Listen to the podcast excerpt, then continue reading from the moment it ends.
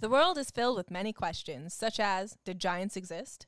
What is junk DNA? Does it mean that you're trash? Do you ever wonder if aliens have underwater bases in our oceans and that's why there are so many UFO sightings off the coasts of islands all over the world? How serious even is climate change, and when should we start building our rafts? Hello, everyone. You may recognize me as Gabby from the History of Everything podcast. And my name is Bruna, and you don't recognize me from anything yet. Together, we're two scientists who explore the answers to these questions and many, many more in our new podcast, Mystery, Mystery of Everything, Everything. available everywhere you get your podcasts.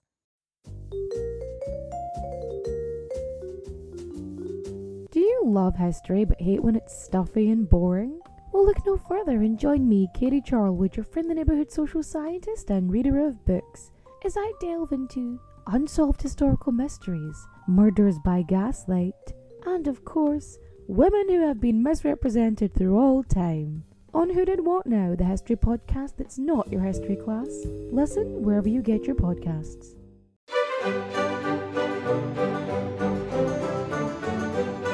Hello and welcome to History Tea Time. I'm Lindsay Holiday and I'm spilling the tea on history. Queens of the World Josephine Bonaparte, Empress of France. Josephine went from the daughter of a Caribbean plantation owner to the wife of a prominent French aristocrat. After her husband was guillotined during the Revolution, she caught the eye of an up and coming soldier named Napoleon. He wrote her romantic letters while conquering much of Europe. And when he became Emperor of France, he made her his empress. But his consuming passion for her also led to some serious relationship problems. Her inability to provide him with an heir ultimately led him to leave her for a younger princess. Marie Joseph Rose, Tascher de la Pagerie, called Rose by her family, was born on the 23rd of June, 1763, on the French colonial island of Martinique in the Caribbean. Her father Joseph owned a sugarcane plantation.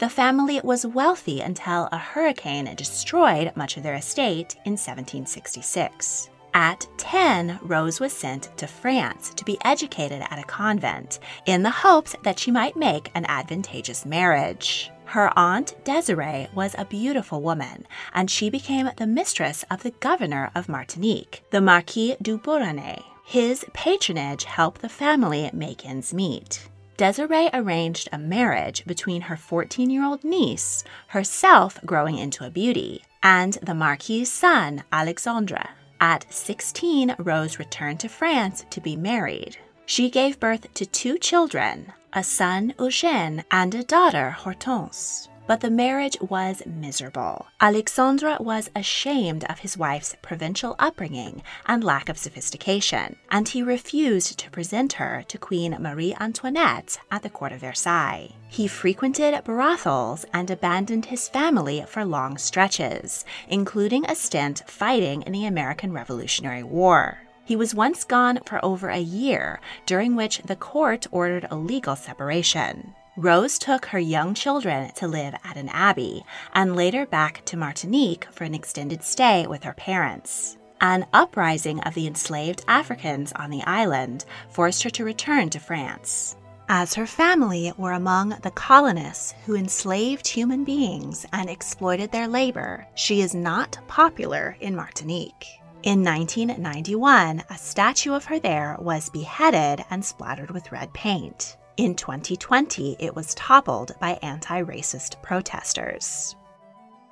Back in Paris, she found her husband had launched a sensational political career. He was appointed a representative in the party of the nobility in the Estates General, the assembly which tried to make peace among growing tensions between the common people and the nobility and clergy, but ultimately failed.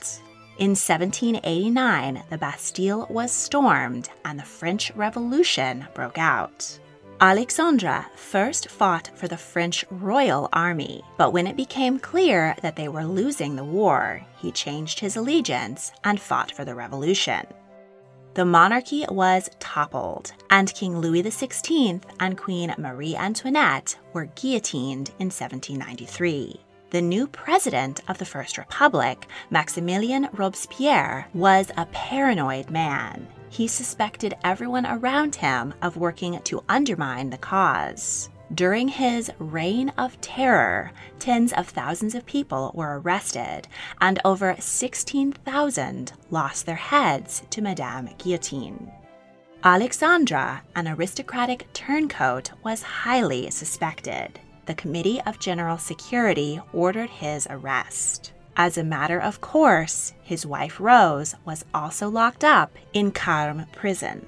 For months, she languished under constant threat of execution. At first, she was able to communicate with her children by scrolling notes on the bottom of laundry lists. But the guards discovered the scheme and stopped it. Next, Eugène and Hortense snuck the fierce family pug Fortune under the gates of the prison. The clever canine always found his mistress, and before long he began couriering notes under his collar, keeping the terrified mother in contact with her children.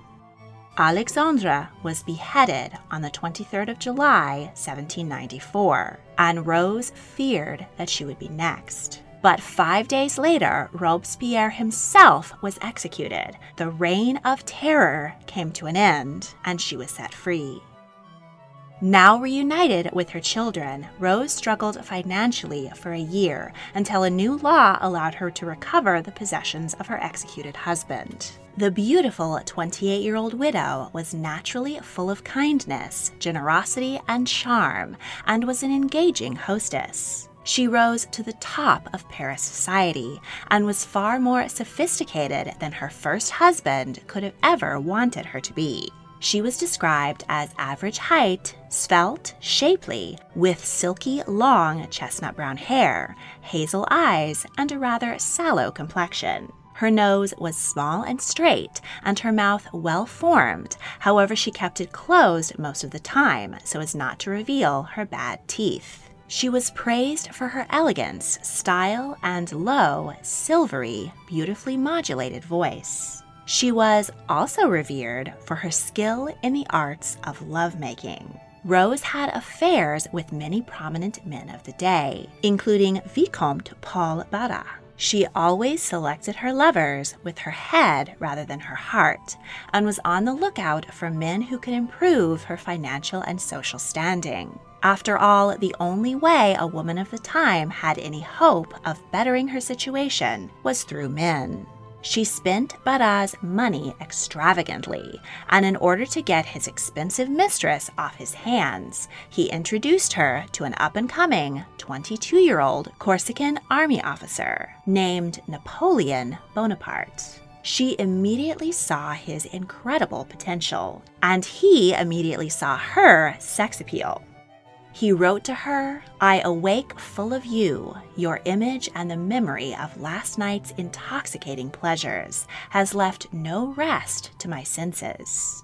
He proposed marriage to her, and she accepted. His family was not fond of his choice of bride. His mother and sisters felt clumsy and unsophisticated in the presence of the cultured lady, and they questioned his choice of an older widow who already had two children. But Napoleon was smitten, and the couple were wed in a civil ceremony on March 9, 1796. On their wedding night, her faithful dog, Fortune, ruined the groom's plans for an amorous evening. The pug perched on his mistress's bed and refused to move. Napoleon wrote, I was told frankly that I must share the bed with him or sleep elsewhere. He tried to push the dog aside and was promptly bitten on the shin. Napoleon began calling his new bride by the feminized version of her middle name, Joseph. From then on, she dropped the name Rose and was known as Josephine. Two days after the wedding, Napoleon kissed his bride goodbye and marched off to lead the French army into Italy. While he was gone, Josephine purchased the Chateau du Malmaison and busied herself renovating it. She took particular joy in the gardens, which she landscaped in the English style. She hired a Scottish gardener, a botanist, and horticulturalist, Andre Dupont, who had a particular love of roses. He was the first to create intentional hybrid roses. There were about 250 different rose varieties at Malmaison during Josephine's time. She took an interest in the gardens and learned a great deal about botany and horticulture. She wanted to collect all known roses, so Napoleon ordered his warships to search all seized vessels for plants, which he forwarded to Malmaison. The general even arranged for ships carrying rose plants from England, bound for his lady love, to cross the military blockades between the two warring nations. Josephine was also a lover of the arts, and she filled her chateau with paintings, sculptures, and furnishings, and became the tastemaker of the day. She adored animals and kept an extensive menagerie on the grounds of her chateau. Her husband sent her many exotic pets, including black swans, peacocks, llamas, and kangaroos but her favorite animal was a sweet natured female orangutan, whom she gave her own childhood name, Rose. She attired her in children's dresses, taught her to eat with a knife and fork at the dinner table, and allowed her to sleep in bed with her at night. Sadly, Rose did not adapt well to life in chilly France. Within a year, she fell ill. She was tucked in bed, and when her mistress came in the room, she would greet her with an appealing look, shake her head gently, and press Josephine's hand affectionately. When she died, Josephine donated her body to the Museum of Natural History. While Napoleon was away, taking ever larger bites out of the map of Europe, he sent home numerous letters dripping with affection and lust to his beloved Josephine. You, to whom nature has given spirit, sweetness, and beauty, and who alone can move and rule my heart. You who know all too well the absolute empire you exercise over it though there are several supposed quotes from the general's amorous dispatches which were made up long after his death. For instance, he never wrote to her, I'm coming home, don't bathe. The consuming passions in the relationship were entirely one sided. Josephine rarely wrote back to her conquering hero, and when she did, her responses were dry, clipped, and even cold. He kept her picture in his pocket and kissed it many times throughout his busy day of warfare. Meanwhile, Josephine barely glanced at the portrait of himself her new husband had gifted her. But aside from his desire for her in the bedroom, the general wasn't exactly a companionable spouse. He was extremely serious and forever fretting about his latest campaign. He followed a tight schedule packed with military and political obligations and paid little mind to his wife's interests. While Napoleon was off on yet another campaign, Josephine became involved with a handsome young lieutenant, Hippolyte Charles. He was relaxed, loved a good joke, and admired her for more than just her exceptional reputation in the boudoir. Rumors of the affair reached Napoleon, who was infuriated. He threatened to divorce Josephine, but her children calmed him down and managed to get the spouses to reconcile. But the betrayal changed his love for her. His letters to her lost their passion, and he began to take lovers of his own. While on campaign in Egypt, he became involved with the wife of a junior officer, who was known as Napoleon's Cleopatra. He later wrote, Power is my mistress. And power he gained in abundance. Napoleon was a brilliant military leader and tactician. His campaigns are still studied at military schools worldwide. He led the French to victory in a number of campaigns across Europe. Then he used his power to springboard his political career. In 1799, he engineered a coup and became the first consul of the Republic. Thus, he was the head of the French government. Does all this history send you daydreaming about exploring old castles and ancient ruins? Then join me on my historic group tour of Scotland from May 15th to 21st, 2024. Over seven days, we'll experience the highlights of Scottish history, from lowlands to highlands. We'll see the honours of Scotland at Edinburgh Castle, Bronze Age burial chambers at Balnuaran of Clava, Eilean Castle, the Living History Highlands Folk Museum, Dunkeld Cathedral, the mystical Isle of Skye, and so much more. We'll try delicious Scotch delicacies and unwind over a whiskey tasting. And most amazingly, we'll do it all with a group of fellow history lovers and a local guide. Bring a buddy or fly solo. We'll all become friends along the way. Click on the link in the description to reserve your place on this historic trip today. I can't wait to meet you in Scotland. When you need mealtime inspiration, it's worth shopping Kroger, where you'll find over 30,000 mouthwatering choices that excite your inner foodie. And no matter what tasty choice you make, you'll enjoy our everyday low prices, plus extra ways to save, like digital coupons worth over $600 each week. You can also save up to $1 off per gallon at the pump with fuel points. More savings and more inspiring flavors make shopping Kroger worth it every time. Kroger, fresh for everyone. Fuel restrictions apply. Everybody shush! William Shatner has something to say. Cat and Jethro, box of oddities. What do you do when the woman you love dies? Well, of course, you dig her up and you live with her. Aww. The show examines weird things. There are plenty of old photographs from this time period of children out in the streets playing in and among the dead horse carcasses. Oh, I miss those days. Things used to be so much simpler. Cat and Jethro. Then there's the urine wheel, which sounds like a really bad game show. Thing done weird things. Cat and Jethro, box of oddities. That is really mysterious. Join Cat and Jethro Gilligan Toth for the strange, the bizarre, the unexpected as they lift the lid and cautiously peer inside the Box of Oddities. The Webby Award winning Box of Oddities podcast from Airwave Media. Josephine was careful never to compromise her position by his side again. She focused her energy on leveraging her social skills to advance her husband's career. On Christmas Eve, 1800, Napoleon and Josephine went to see a performance of Joseph Haydn's creation at the opera. Josephine was taking her time getting a new silk shawl draped correctly, so her husband left in his own carriage. Josephine, finally ready and looking stunning, followed close behind in a second carriage with her 17 year old daughter Hortense and her pregnant sister in law Caroline. Along the route, a bomb planted by a royalist assassin exploded as the carriage conveying the women passed. Several bystanders on the street were killed, along with one of the carriage horses. Hortense was struck on the hand by debris, but none of the rest of the party were injured.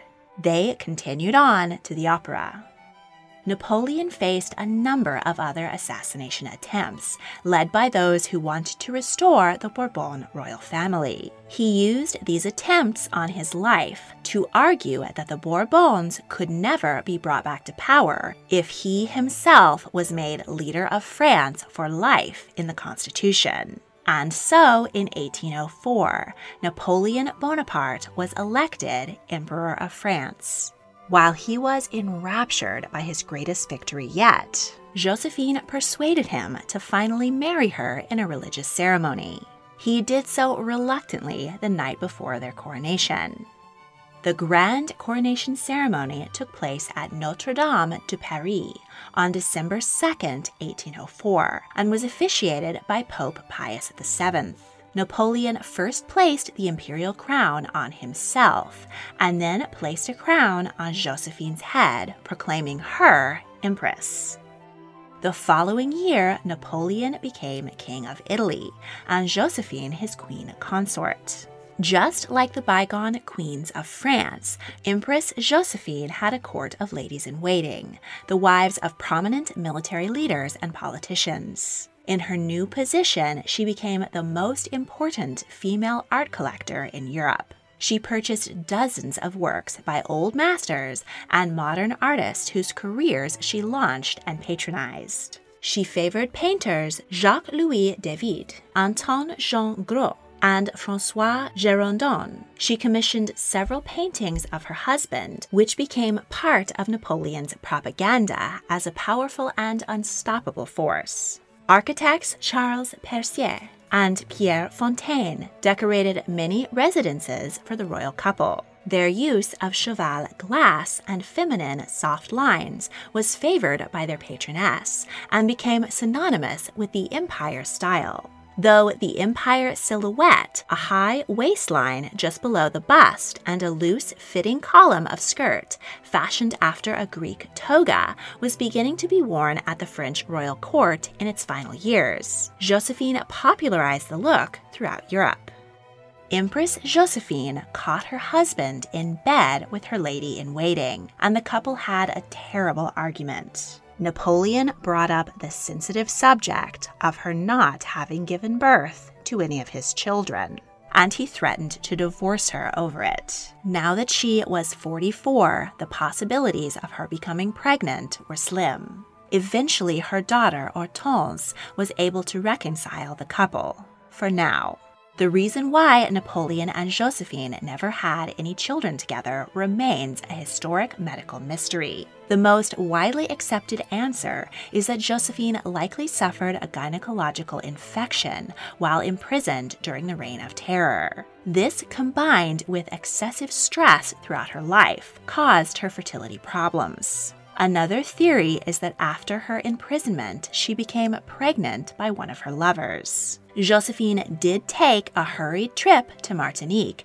to visit her family, and a girl named Benaquette was born around that time and adopted by Josephine's mother. It is theorized that this labor might have caused trauma, resulting in Josephine's fertility problems. However, there is no solid evidence that Benaquette was her child, and many historians dispute this theory. Josephine took a number of trips to spa towns in order to improve her fertility, but nothing ever came of it.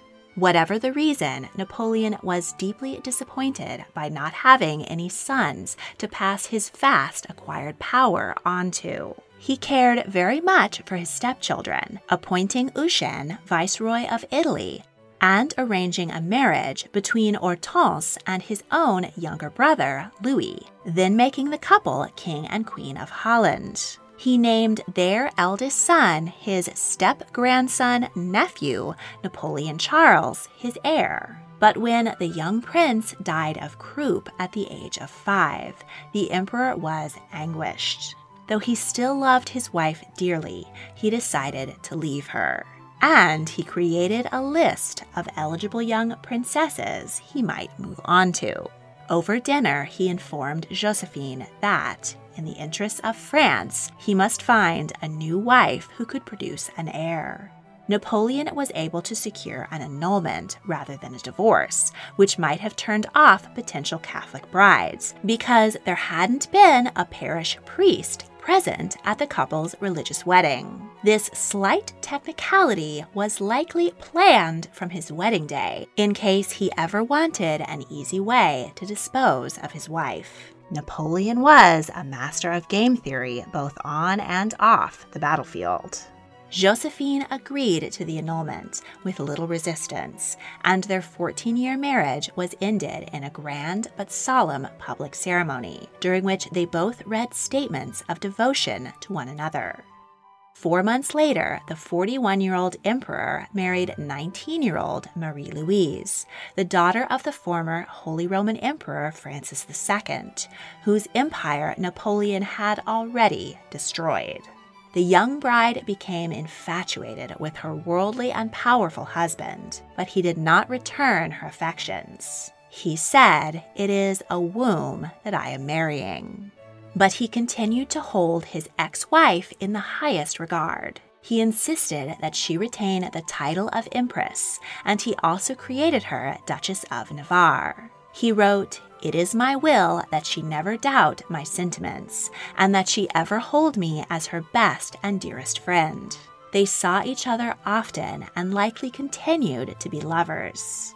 She remarked, The only thing that ever came between us was my debts, certainly not his manhood.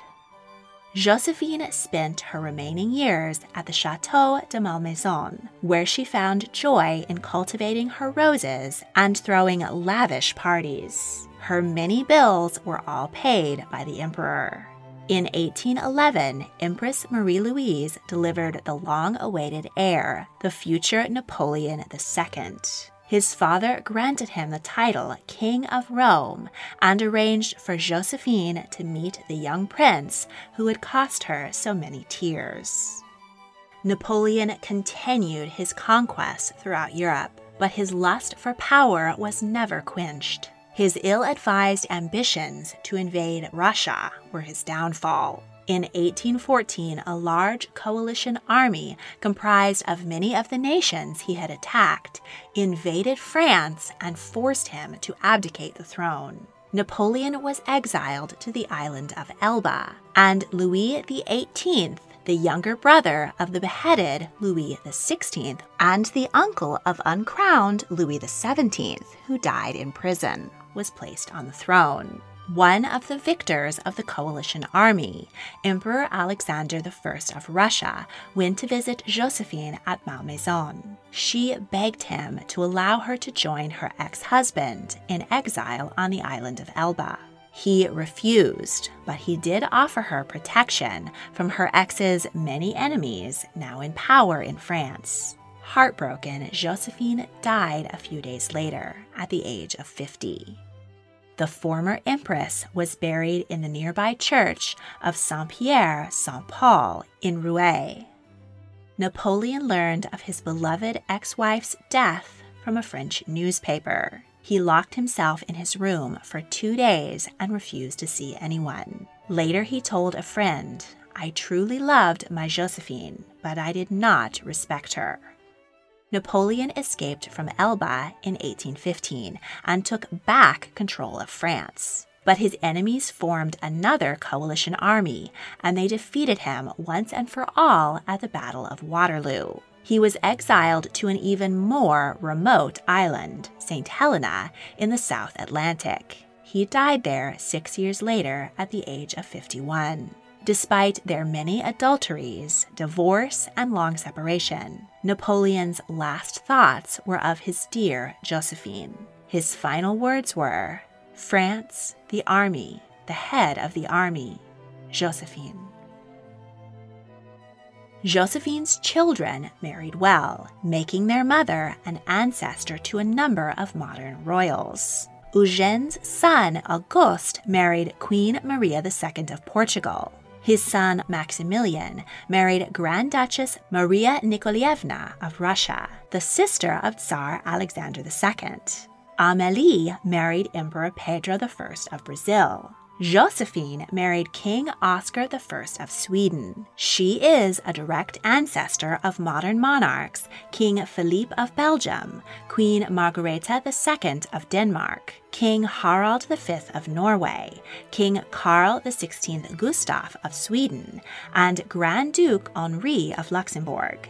These royal families inherited a number of jewels said to have belonged to the Empress Josephine. The Norwegian royal family possesses an emerald and diamond suite of jewels, and the Swedish royal family owns the Leuchtenberg sapphire suite and an unusual cameo suite, which was worn by Crown Princess Victoria at her 2010 wedding. Josephine's daughter Hortense was the mother of Louis II, who was king of Holland for nine days before being forced to abdicate, and of Napoleon III, who was elected the first president of France in 1848, and then Emperor of the French from 1852 to 1870, before the French monarchy was finally abolished for good. If you enjoyed this episode, please subscribe.